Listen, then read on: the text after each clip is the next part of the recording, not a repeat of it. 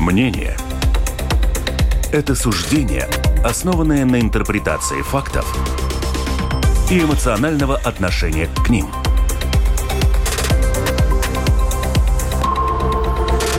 Открытый разговор с Ольгой Князевой на Латвийском радио 4.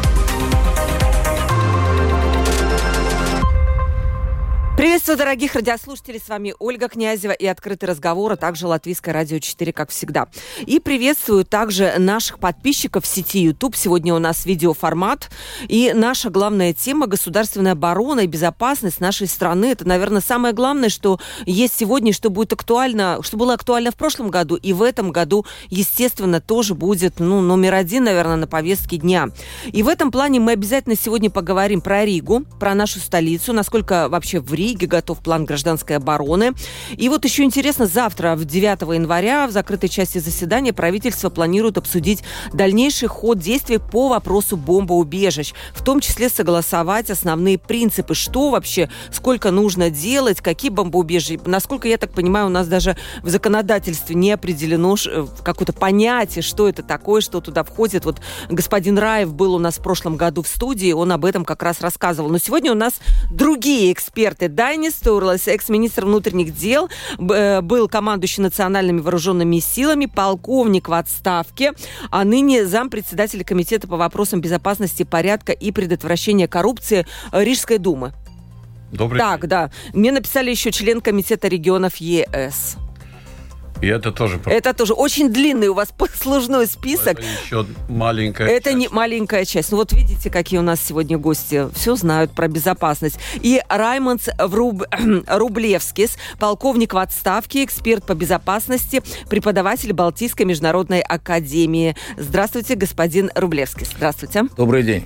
И э, телефон прямого эфира 28040424. Пишите туда э, вопросы, адресуйте по безопасности, наверное, любые в рамках, конечно, передачи, но, может быть, у вас появится еще какой-то вопрос. И еще также можно написать lr4.lv, кнопка «Написать в студию». Наши постоянные слушатели уже знают этот путь написания вопросов. Вы знаете, я хочу начать с того, что мне казалось, в прошлом году как-то немножко или под Новый год поутихли разговоры о том, о том что будет война, вот э, все опасно. Как-то люди подуспокоились. И тут в начале года в социальных сетях я открываю и вот попрошу показать сказать, вот таких вот постов, э, покажите, пожалуйста, да, просто каждый второй. Если наши слушатели не могут его прочитать, я на, на, скажу, о чем тут написано, что анонимный участник, это женщина, девушка, э, она пишет о том, вот спрашивает у людей, а будет ли война вообще? И если будет, то она не хотела бы, чтобы ее дети, а у нее пятеро детей, вообще видели эту войну, и она даже готова уехать в Испанию, где-то переждать вот это тяжелое время, и купить, э, знаете, этот, э, как правильно называется, караван, вот это вот автобус, да, передвижной, и у нее здесь, я понимаю, ипотека есть, и она вот боится это, это не единственный пост. Вот 173 комментария, вы видите, там половина разделились. Кто-то говорит, нет, знаете, все спокойно. Кто-то говорит, да, мы тоже боимся, потому что мы тут рядом с Россией, и, э, скорее всего, нас это тоже коснется. Если коснется, то это точно будем мы. Вот э, почему, как вам кажется, вот именно сейчас обострились эти слухи? Возможно, э, что ну, не, не было успешно Украина в прошлом году, как хотелось бы, и поэтому это все видно, Россия наращивает вооружение, и опять возникает эта угроза. Давайте с вас начнем, господин. Давайте. Давайте. Почему, как вы думаете? Ну, я думаю, ответ как раз в вопросе уже заключается э, скоро два года как э, конфликт на Украине, угу. плюс мы видим уже еще другие конфликты, которые были там заморожены, опять э, Ближний Восток, то есть ну, человек, который далек от всего этого, он открывает с утра угу скажем, там новостную ленту, у него там, там война, там теракт, там еще война. И, в принципе, это все ближе и ближе. Тем более, что, ну, все-таки, э, будем откровенны, ну, с Украиной нас связывает и общее советское прошлое, и у нас очень много, скажем, уже еще с советских времен очень много украинцев было в Латвии, то есть смешанные браки, то есть это все очень э, лично для очень многих жителей Латвии. И поэтому, конечно, вот эти все разговоры, вопросы, ну, они, э, да, они с нарастающей идут, потому что, еще раз, у нас 24 февраля будет вторая годовщина конфликта.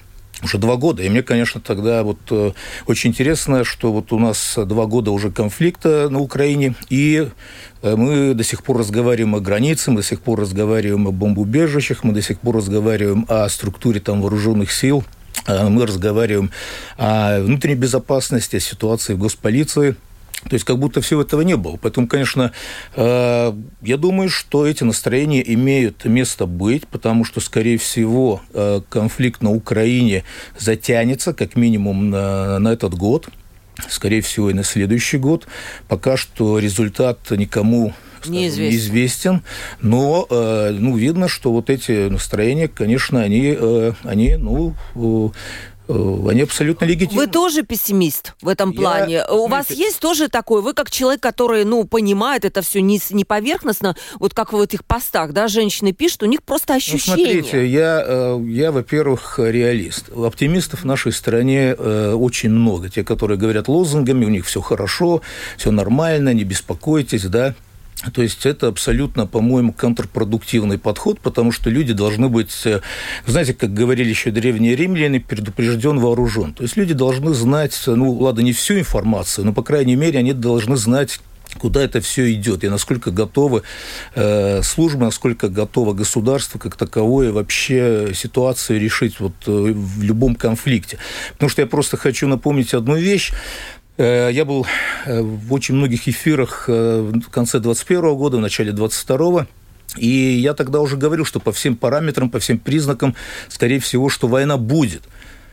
И вы помните, сколько много людей здесь говорили, что все будет нормально, никакой войны не будет, все договорятся обо всем. И что? Что мы имеем сейчас? Мы имеем сейчас самую масштабную войну в Европе с окончания Второй мировой с огромными потерями, огромными разрушениями, э, самый большой конфликт э, после 1945 года. Поэтому э, я просто предлагаю, что, ну, я надеюсь, что есть люди э, все-таки в стране, которые, ну, реально оценивают ситуацию. И, конечно, я, наверное... Слушай, у нас сказать, министерство что... есть, которое должно оценивать ситуацию. Вообще это оборона целая, ну, большое. Смотрите, ну, там вы сами видите, да, там... Э, я, я сейчас не буду судить, а, скажем, министр, Министерство обороны, я там очень многих знаю, сам там был как бы часть этой системы э, примерно 20 лет.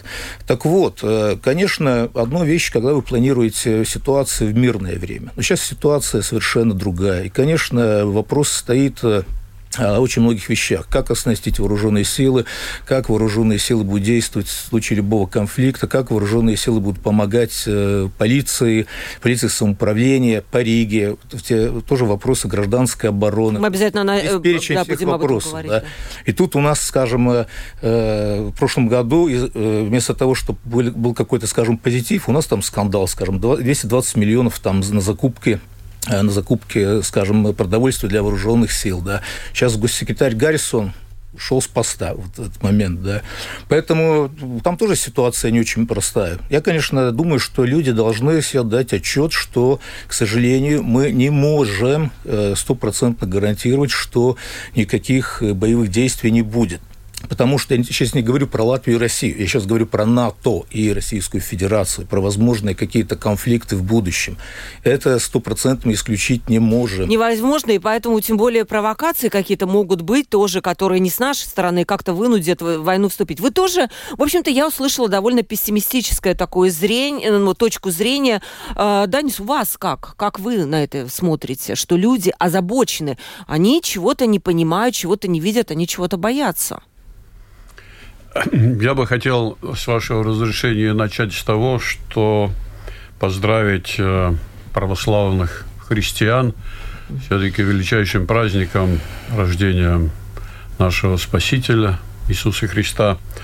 А, и неважно, какой христианин, какого именно числа это отмечает, но важно то, что у нас есть это для души, для спасения нашей души, этот Спаситель, которому мы, я надеюсь, верим, я верю точно, и это праздник, ради которого а, следует еще раз вспомнить все-таки заповеди и что нам велел а, Иисус как людям, населявшим землю, как жить ведь правила жизни он нам оставил. И если следовать этому правилу, ну, не должно быть кровопролития, не должно быть убийств, не должно быть ничего подобного, а жизнь должна процветать на земле и люди. Видите, Россия православная страна, но почему-то вот эти вот э, не работают вот эти вот вещи, как мне кажется. Почему-то а, странно, да, при этом... Ну, в праздничный день не хочется пользоваться такими радикальными, может быть, э, словами, но э, православие православию рознь. И это, это факт. Но если мы вернемся ну, к данной ситуации, я думаю, что э, мне как раз на где-то пять лет назад э, в Брюсселе, в Комитете регионов, я готовил документ, который назывался э, «Анализ политики безопасности Еврокомиссии и учреждение э, Фонда безопасности Европы. И он был направлен на создание новых образцов вооружений, боеприпасов и так далее. И и на эти цели, это было конец как раз правления Юнкерса и Вандерлейна становилось. Да. И я больше полгода работал над этим документом, фактически посещал а, все директораты, ну не все, а которые отвечают за те или иные вопросы, касающиеся вооружений, безопасности, политики, этого создания фонда э, этих директоратах и анализировал материалы мы активно, балтийские страны, у нас говорили, надо на оборону 2% нашего валового продукта, э, чтобы ну, соответствовать стандартам надо. То собственно говоря, на тот момент, кроме нас, балтийских стран, ни одна страна в Европе такие деньги на оборону не, не отпускала. И... По-моему, Эстония только отпускала. По-моему, у Эстонии было ну, уже. Мы, мы подходишь, подошли да. уже к 2%. Эстония, Литва ближе. А если говорить о, о крупных странах, так сказать, старой Европы, то там и близко не было, там и одного процента не было. И, и в чем, а, я думаю, так, если можно много об этом говорить, но если так а, обобщить, ведь совершена, я думаю, самая такая глобальная стратегическая ошибка, недопонимание, что многие считали, в том числе и политики, и руководители государств, что война есть процесс, где надо вооружение, надо воевать, и сильнейший побеждает, и победа ведет к новому миру, и, мол, мы войну закончили, победили, и все теперь мир на, веч... на века. Угу. Ну нет. Ну кто говорил, что война есть процесс, который требует огромных средств? А кто сказал, что процесс поддержания мира есть какой-то э, процесс, включенный автопилот, и сам по себе во всем мире мир и жизнь малина, все довольны, все смеются и, и никаких угроз. Но это же грубейшая ошибка. Но именно, в первую очередь, Западная Европа именно так жила очень-очень много лет. И, и это не только риторика публичная, скажем, э, руководящих, руководящих политиков, но, я говорю, если поанализировать э, расход средств бюджетных средств, денег, научных, на что они направлены. Ну, увы, увы, мы забыли о том, что вот этот паритет сил, э, он и есть гарант мира. А как только э, его нарушить, дисбаланс наступает, то может у определенных э, лиц, руководителей появиться амбиции реализовать э, свои амбиции не только в масштабах своей страны, но и за пределами. А вот вопрос мой был, смотрите, э, вот э, Раймонд ответил. Люди, которые такой пишут, это не один человек, я вижу очень много. У них обоснованный страх, как вам кажется? Почему спустя это время этот страх остается? Хотя вроде бы много успокаивают. Если, ну... да, говорить с точки зрения ну, военного искусства, да, то э, страх, с одной стороны, есть сдерживающий фактор, э, а страх возникает, как правило, от незнания человек не знает реальной обстановки, реальной ситуации, не видит э, такой перспективы обоснованной, ну, э, которую никто другой не может дать, как, собственно, государство, в котором ты живешь.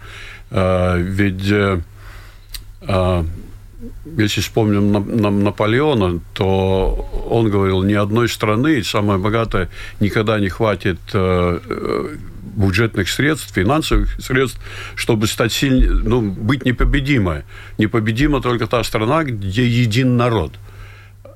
А кто народ объединит? Ну, народ невозможно объединить вокруг денег, богатых людей, невозможно объединить наш, вокруг бедных, всех бедные соберемся и будем защищать страну, да? Нет, э, должна быть четко обозначенная цель, задача, исходящая из реальной обстановки.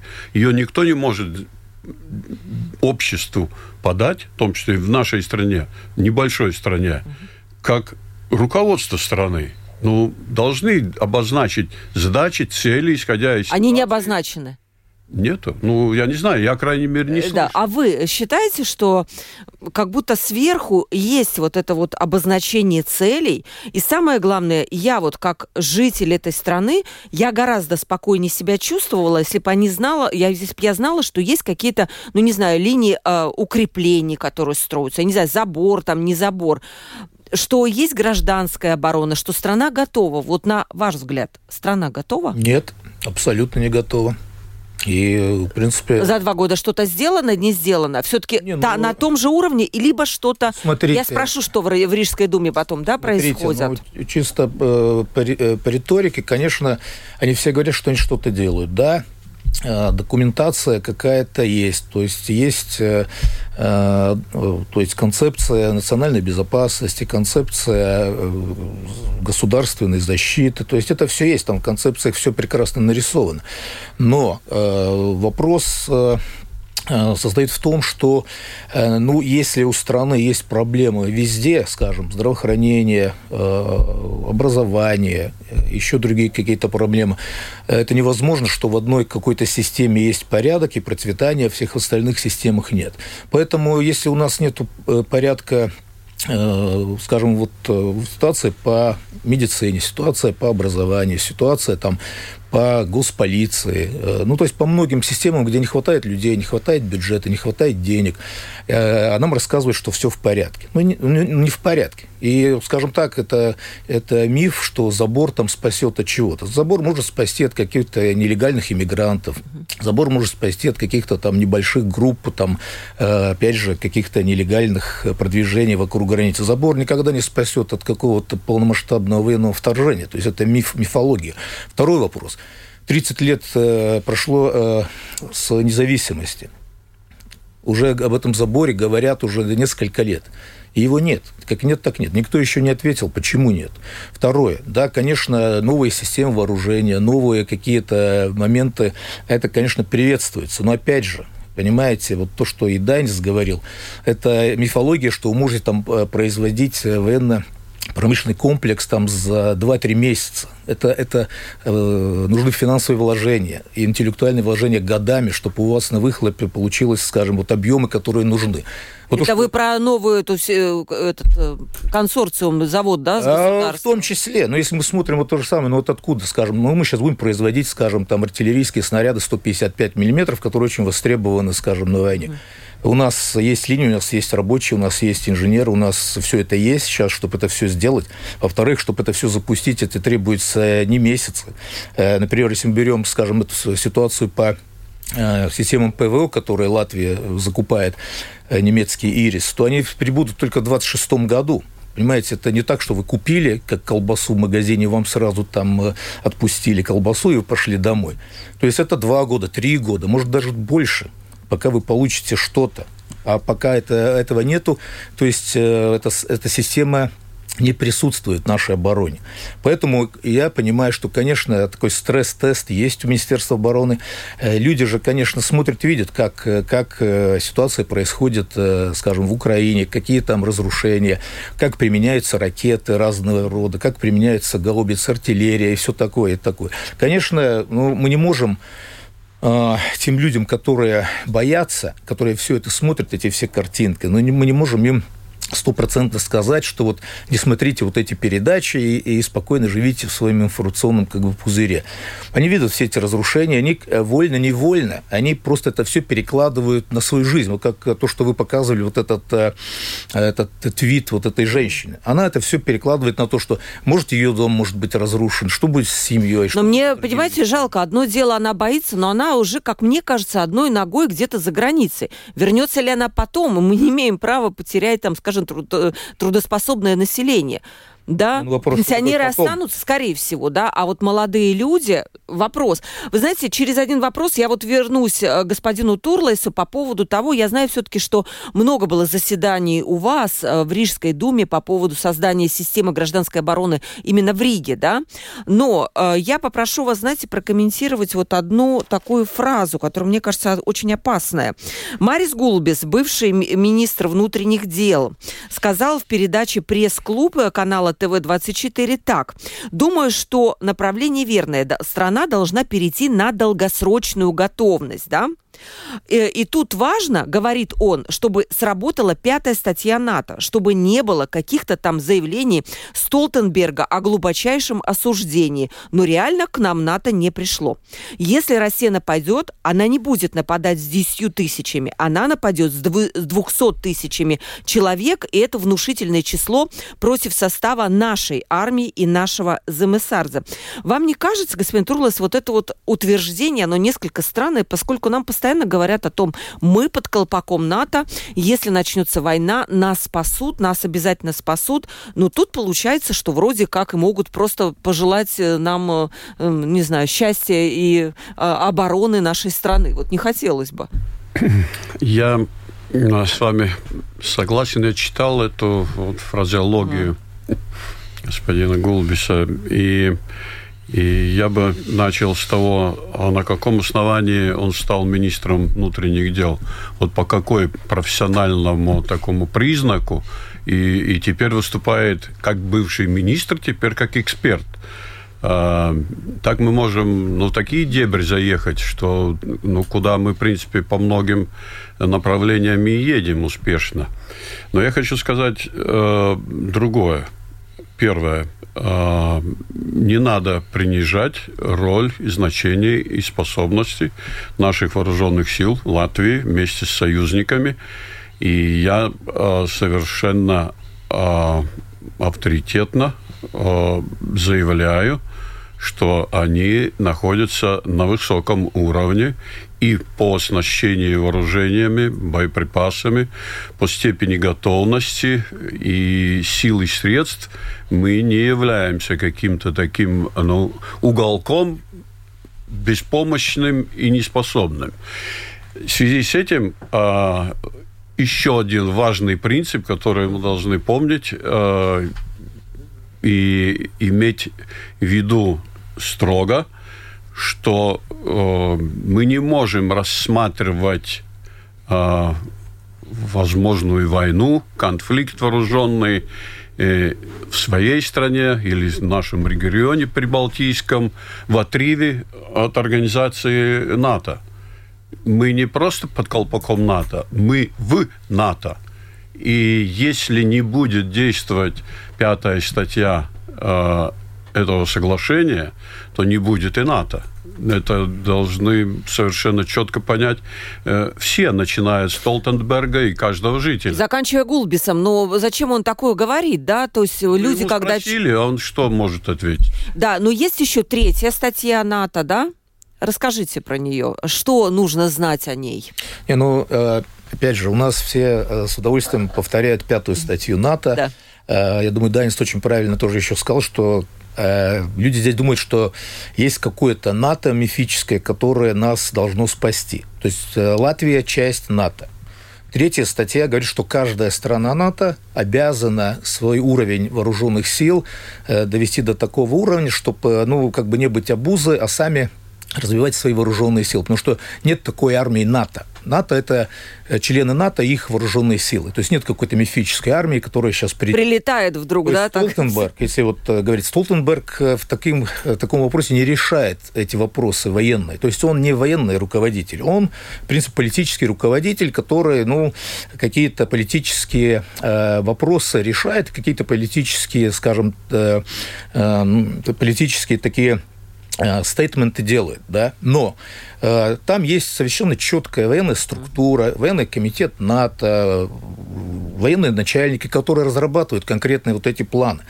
Четвертая статья тоже есть, которая говорит о том, что э, если страна чувствует, что есть какие-то угрозы потенциальные территориальной целостности э, конкретной страны, то страна может иметь право поднять, э, скажем, дискуссию в НАТО о тех э, мерах и тех необходимых каких-то действий, что НАТО должно предпринимать. И только пятая, потом статья говорит, что да, нападение э, военное на одну из стран НАТО является нападением для всех. И тут абсолютно понятно и ясно. Если НАТО хоть один раз, то есть эта организация состоит из того, что хоть один раз, если НАТО не будет, скажем, соответствовать своим вот этим документам, то НАТО не может себе позволить сказать, знаете, скажем, Прибалтика, Польша, если там что-то случится, ну, э, мы ничего делать не будем. Но вот если Франция, Германия, ну, тогда мы точно э, э, что-то будем делать. Так это не действует. То есть, если что-то а, что случается, то есть НАТО обязано действовать. Если НАТО не будет действовать, то это будет конец организации. Очень все просто и, и понятно. То есть, еще один такой, может быть, момент, что, ну, конечно, чисто географически, если мы смотрим, да, но мы, конечно, не хотели бы здесь, я думаю, никто не хочет, чтобы здесь э, вот эта э, военная конфронтация случилась бы вот здесь, в Прибалтике. Ну, никто же этого не желает, правильно. Но если мы смотрим чисто географию, то, ну, еще раз говорю, нам надо э, готовить всю нашу систему так, чтобы мы были готовы. Не только вооруженные силы, не только, скажем, госполицию, но вообще всю систему государственную чтобы вот э, есть сценарий, и все действуют по этому сценарию, чтобы не было такого вот, э, например, э, что что-то есть, а потом что-то не работает, и потом все ищут, а кто виноват, и бегают вокруг. А, может быть, минус – который, вот, я думаю, Данис тоже правильно отметил, у нас была целая череда людей, которые не имели ничего общего с э, военным делом или с... Э, Но по политическому делами. признаку человека... Э, Понимаете, это работает в мирное время. А когда у тебя сидит министр, который ничего не понимает, скажем, в военном деле, или который не понимает ничего про безопасность, это уже катастрофа. Потому что это понятно, что э, руководство э, не будет компетентным, и в военное время, когда вам нужно решать вопросы за долю секунды, отдавать приказы, контролировать эти приказы, понимать, как это все может дальше, э, как эта ситуация может развиваться. Если человек некомпетентен, ну, извините, это катастрофа. Это понятно. Да, э, вы знаете, очень много вопросов на удивление приходит э, вот по этой теме, но видите, она, она затрагивает наших людей. Поэтому давайте, у меня очень важный вопрос будет э, к вам, господин Турулес, потому что, я так понимаю, Рига в течение прошлого года все-таки собирала заседание по поводу того, чтобы хотя бы понять, что у нас есть, какие бомбоубежища. У меня есть вот эти цифры. В Риге имеется 355 специальных сооружений, бомбоубежищ, построенных как в отдельных зданиях, так и в существующих домах. Это сообщил э, Гинт Рейн, э, Рейнсонс, да? Есть такое.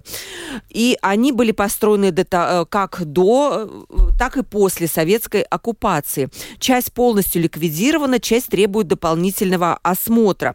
И существует отдельный список помещений, пригодных для укрытия. 20, 30, 38 подземных парковок и 16 туннелей. Ну, вопрос в том, сколько человек могут укрыться. Рижан, я так понимаю, не обязательно Рижан. Я, например, в Мару поживую тоже, наверное, могла бы где-то укрываться в Риге, если что. 90 тысяч жителей всего. Что было сделано? Вопросы про бомбежище два человека задали, прислали. Э, волнуют людей. Ну, да, вы правы. Мы э, ну, заседания заседаниями, главное все-таки работа. И как раз Гинс Рейнсонс, если мы говорили тут о профессиональности, то я думаю, что, слава богу, хоть есть э, один человек, э, и в Риге он работает, который действительно знает предмет, э, что он делает и чем, чем занимается. У нас установлены хорошие международные контакты э, с скандинавскими странами, шведами, где система гражданской обороны имеет ну, длинную, долгую и, главное, эффективную историю, и нам есть с чего учиться, и они с удовольствием делятся своим опытом и знаниями. Напомню, что ну, былые времена, не такие уже древние, были, как они называют, був-нормативы, строительные нормативы, нормативы да. да. В этих нормативах было определено, что в жилых домах, э, если строится здание, скажем, для учреждений и так далее, то а, там, согласно этих нормативов, должны были быть предусмотрены и бомбоубежища или помещения, которые мирное время может использоваться и по другому предназначению, но они быстро переоборудовываются э, для бомбоубежищ. Сейчас мы практически ну, завершили в Риге этот э, процесс – Подч... именно а, знать, угу. подсчитать, где... Аудит как будто, да, существующей да, системы. Да, да, аудит, что вообще, что мы имеем в жилых зданиях, э, административных зданиях. И, и тут, э, конечно, когда у нас и был в комитет, э, были представители из Кабинета министров, которые там отвечают за эти вопросы. И, и что я заметил, интересно, у нас есть закон о гражданской обороне. Есть. У нас был ковид, правительство объявило чрезвычайную ситуацию в стране. И хоть бы один упомянул бы закон о гражданской обороне, где все должно быть расписано. Вот этот закон вступает в силу, и страна живет по этому закону. Ничего подобного не происходило. Э, теперь мы говорим о уже гражданской обороне совершенно конкретно, но в случае войны, как быть, как действовать. И опять, ни на комитете, ни представитель Кабинета министров, никто не отзывается на законе. Почему? Да потому что, когда его принимали, э, и Союз самоуправлений, э, эксперты, приглашенные в САИМ на заседание последнего комитета перед принятием этого закона, э, все признали, что он абсолютно непригоден. Он не соответствует... По каким критериям он непригоден? Он по критериям непригодности. Хороший Самое, критерий непригодности. Да, он, он Неприг... единственный и правильный. Если, вот смотрите, с момента принятия он никогда не срабатывал. Даже посмотрите, в Лепае была буря, там, да, да, помню, да, и градом. Ну что, ну, открой закон и действуй по глазу закон. Так нет же, потому что там ничего не написано. Там какие-то фразеологии, которые не... Самый ну, основной вопрос. Кто в стране отвечает за гражданскую оборону? Кто ей руководит? Кто ее, ну, так сказать, держатель? Ну, кто? Пять или шесть министерств. Ну, ясно. Значит, никто. Никто. Да, именно так. Ну, вот и, вот и ответ. Ну, как такой ну, закон может делать? Но плюс только тот, что, что тогда этот закон, несмотря на все, в том числе и Союз самоуправления обратился к президенту, чтобы он не провозгласил этот закон, а вернул обратно на доработку. Но это как раз был период последнего заседания уходящего парламента, и он на последнем заседании его принял, а новый уже до него, не до него. Но, увы, ну, страдаем-то мы все. И, и до сих пор Почему нет четких определений, понятий? У нас нет с того, что нет четкого определения, даже что такое гражданская оборона. И бомбоубежище тоже, кстати, по-моему, нет четкого определения. Почему, как вам кажется, ну, два года уже, вы правильно заметили, про, про два года уже скоро будет. Но как? Вот почему? Может быть, не считали эту задачу очень важной, как вам кажется? Не, ну, я думаю, что в любой... Хотя вроде провозгласили как приоритет. Понимаете, единственная задача Министерства обороны в любой стране – это готовиться к войне. Нравится это кому-то или нет, это их задача прямая. То есть знать и понимать, даже если это 0,1% э, реальности, все равно у них должны быть эти планы. Просто было вот такое, наверное, чувство, что э, мир, вот опять же, соглашусь, что, что да, я говорю, что мир уже э, вечный настал, что больше войн никогда не будет, по крайней мере, в Европе, что можно спокойно отдыхать, и что вот эти все министерства, ну, занимаются какими-то делами, но, э, как мы видим, я уже напомнил про э, забор на границе, которого пока еще нет, э, система гражданской обороны тоже э, в таком плачевном состоянии. Но самое главное, что эта же система же была. Мы же все-таки получили в наследство да, Советского Союза очень обширную систему бомбоубежищ, которые потом просто прекратили финансировать, из которой потом просто сделали, кто-то сделал магазин, кто-то сделал какие-то там э, склады, кто-то вообще ничего не сделал. И, конечно, сейчас охватились, что надо что-то делать, сейчас аудиты, сейчас все бегут, смотрят, но это же огромные средства. Это уже система, которая была, которую, извините, все-таки э, больше не финансировали, э, насколько я знаю, после 2008 года. И сейчас вдруг она опять понадобилась. И опять же, это же в один день или даже в один месяц э, не сделать. Эту систему делали десятилетиями. Поэтому сейчас, сейчас мне, конечно, очень сложно судить, как вот эти 300 плюс объектов в Риге, где тем более только 90 тысяч человек может найти вот это убежище, что будет делать остальные из 600 тысяч людей Риги? А вот мы спросим сейчас, вы знаете, есть такая фраза, тоже где-то я прочитала, что все-таки с Рига с нам Парвалдникс сейчас будет сотрудничество в том плане, что будет приводиться в порядок какие-то, ну, подвалы, да? Есть ли какое-то такое сотрудничество, идет ли работа в этом направлении? Да, эта работа идет, и, и конечно, э, самые... Но мы должны начинать э, как бы с тех мероприятий, с тех задач реальных, которые можно в первую очередь провести с наименьшими физическими затратами, финансовыми затратами. И как раз э, подвалы помещений, где они сейчас используются ну, по разному предназначению, где-то просто заброшены, это нам pārvaldnieks, в первую очередь, как, как организации, которые отвечают за жилой фонд, они должны их привести в соответствие, чтобы они потенциально можно использовать для э, людей э, как, как убежище. Второе, э, конечно, думать надо о том, что делать, э, ну, так сказать, сборные э, бомбоубежища. Угу. Э, такое производство, на, в принципе, не такое сложное. Это достаточно типовые проекты, их можно найти в любой стране. Вот, э, тех же скандинавов, шведов, датчан и много других. Они разные разных габаритов, разных объемов, по разное э, время установки и так далее, от нескольких буквально часов до, до суток. Но это все реально, но только что нужно. Э, нужно, чтобы правительство приняло решение – приняла бюджет, который, с которой финансирует такие... Но Рижская дума сама не может э, позволить себе траты на эти э, инфраструктуру гражданской обороны. У нас, э, во-первых, э, нет такой статьи, бюджета, как гражданская оборона, ибо государ... Э, гражданская оборона – это есть функция государственная. Самоуправление есть те, которые сотрудничали с государством, оказывают посильную помощь. Что тенденция, если мы так смотрим, э, задачи, когда правительство не справляется – то это переадресовывается на самоуправление. И это и, сам, это и образование, это и социальная сфера, это и дороги. Ну, в общем, где проблемы, это самоуправление. А как говорим о деньги, а деньги в правительстве. Да. Но если так э, рулить дальше, то мы и зарулим.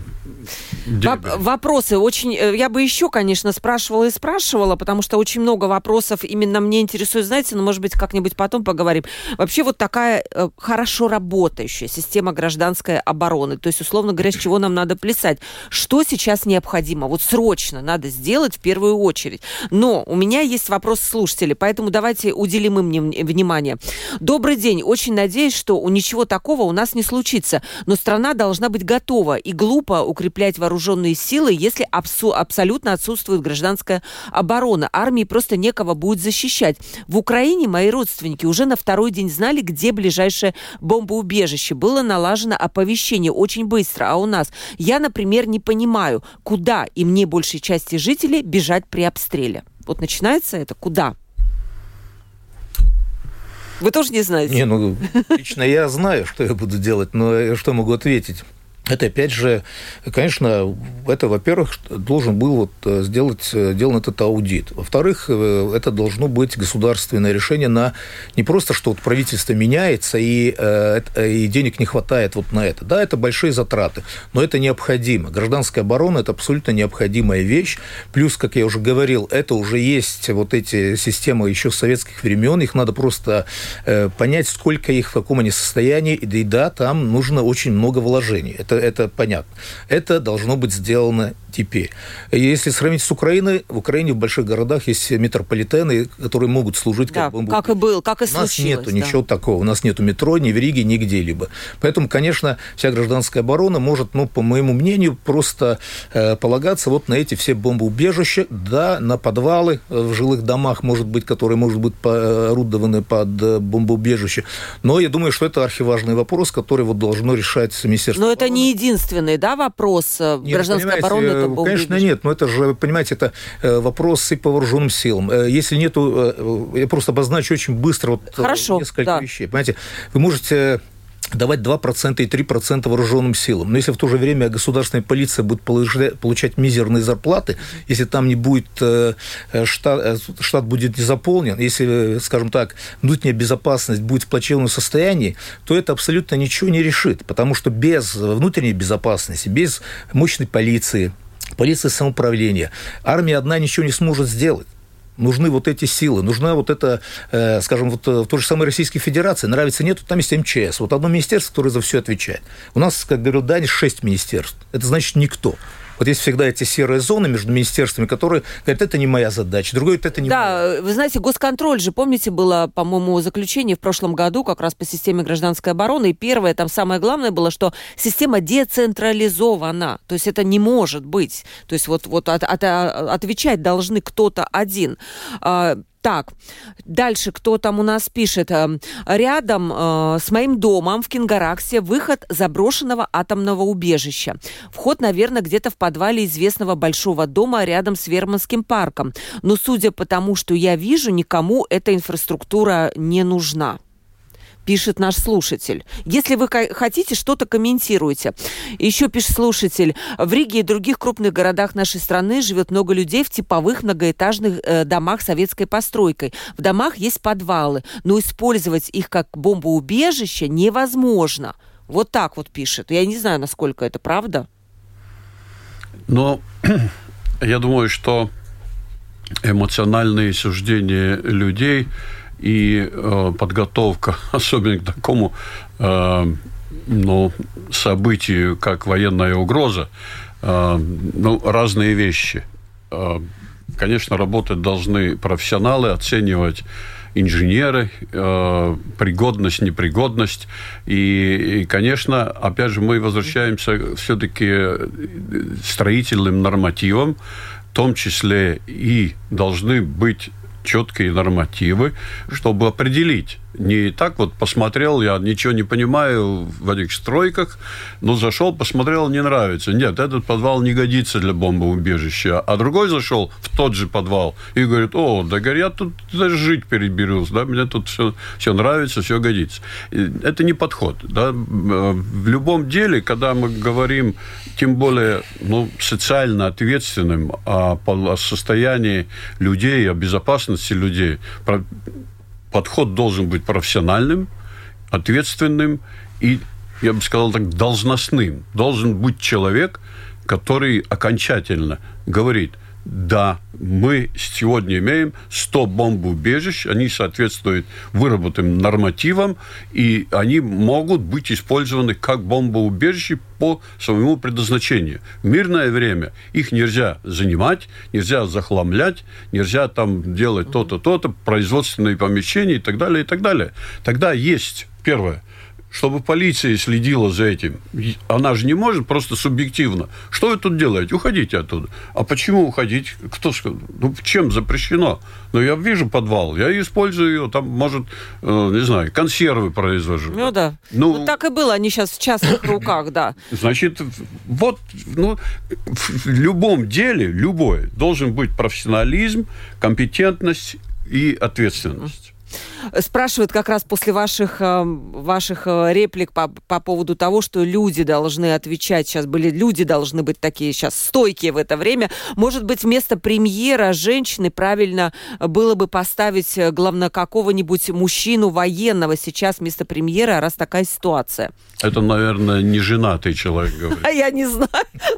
Не женатый, потому что женщины еще как могут, да, управлять? еще могут управлять? Не, ну, у меня, у меня, у меня э, очень короткий комментарий. Э, во многих странах как раз в такие трудные времена э, те люди, которые имеют э, большой опыт военных, то есть военная – это дисциплина, это понимание, как надо достичь цель, это понимание, как надо руководить личным составом. Да, я думаю, что это как бы мог быть бы выход. Ну, наша демократическая страна очень боится таких э, вопросов. Ну, Поэтому... демократия все-таки, я не знаю, мне кажется, все-таки демократию тоже надо соблюдать в любое время, хотя не знаю насчет военного времени. Спасибо за поздравление, которое вы, а, господин Турлой, сказали нашим радиослушателям внизу, потому что сейчас, в наше время, э, политика политика интеграции полностью расколола общество. Это просто мнение. А еще один слушатель спрашивает, вопрос провокационный. Э, считаете ли вы, дорогие гости, что в Латвии существует пятая колонна. И поэтому Россия, э, Латвия может стать целью для России именно поэтому. Вопрос провокационный, согласна. Ну что, я могу ответить на этот вопрос э, страна, любая страна, любое общество должно делать все возможное, чтобы объединить, э, объединить общество. Можно, конечно, обзывать пятая колонна, можно... Это, это во все времена, во все века было вот это навешивание бирок разных. Это никогда ни к чему хорошему не, при, не, привел, не приводило. Я думаю, что любая страна настолько сильна, насколько вот это общество сплочено. Если общество сплочено и видит э, цель, что страна должна, страну надо защищать, что это общая страна, тогда страна сильна. Если страна разделена по разным, не только по этническим, по религиозным, по этническим, по э, богатые и бедные. То есть, э, расслоение э, Расслоение есть, да? по, по всем возможным невозможным вопросам. Конечно, это очень большая проблема. Поэтому я считаю так, что Э, это задача страны э, пытаться всех э, людей, сколько можно, все-таки ну, сделать с каким-то сплоченным обществом. Это, конечно, ну, утопическая цель в данном моменте, но это, в принципе, единственный способ, как страна может стать внутренне сильной. Потому что если у людей есть вот эта цель защитить страну, они видят, что это их страна, тогда, конечно, страна становится гораздо сильнее.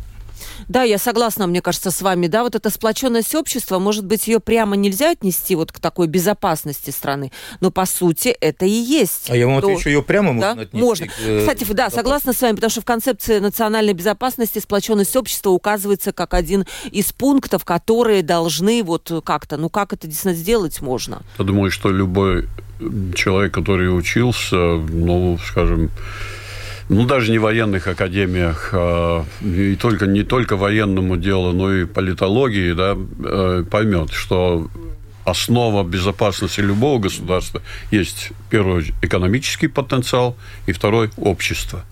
Общество, если оно разделено, то этот экономический потенциал практически теряет свое значение, потому что э, оружием и ну, физическими средствами войны пользуются люди – люди должны быть мотивированы, готовы и профессионально подготовлены. Если этого ресурса нет э, людского, то очень трудно ну, как бы запустить действие, использовать свой экономический потенциал. Я надеюсь, что это понимают где-то наверху, потому что, да, вроде бы как бы в этом году тоже будут мероприятия какие-то по сплочению общества. Будем надеяться, что они будут реализовываться, мы будем тоже о них говорить. Спасибо вам огромное. Вопросы не перестают поступать. Сейчас Израиль в первую очередь ищет и уничтожает лидеров Хамас, пишет наша слушательница, после чего быстро прекратятся военные действия, которые происходят сейчас. То есть главное обезвредить террористов. непонятно почему с Путиным, который принес в мир столько беды, до сих пор нянчится. Неужели нет сил, которые смогут покончить с ним навсегда? Но это вот просто такая реплика от нашей слушательницы. И мы продолжим, конечно же, тему безопасности, потому что в Рижской думе, скорее всего, будут эти вопросы подниматься в течение года. Э, будут э, дальше какая-то концепция, может быть, своя, не своя, и дальше будет уже государственная концепция. Поэтому я думаю, что мы еще будем с вами встречаться в этом этом году. Сейчас нам нужно заканчивать передачу. Еще раз представлю своих гостей. Дайни Стурлес, экс-министр внутренних дел. Сокращу ваши должности. Заместитель председателя комитета по вопросам безопасности, порядка и предотвращения коррупции Рижской думы, член комитета регионов ЕС. И Раймондс Рубловский, правильно все-таки, да, да о. Рубловский, О. да, полковник в отставке, эксперт по безопасности, преподаватель Балтийской международной академии. Спасибо большое вам, уважаемые гости, за то, что пришли в этот холодный-холодный день. Завтра уже будет потеплее. Нашим гостям тоже спасибо, что нас слушали. Провела передачу Ольга Князева, продюсер выпуска Валентина Артеменко, оператор прямого эфира Уна Голуба. Завтра в 12.10 встретимся снова на открытом разговоре. Всем пока.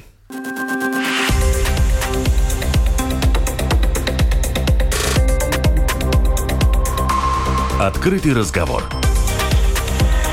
Площадка для обмена мнениями по самым важным темам с Ольгой Князевой на Латвийском радио 4.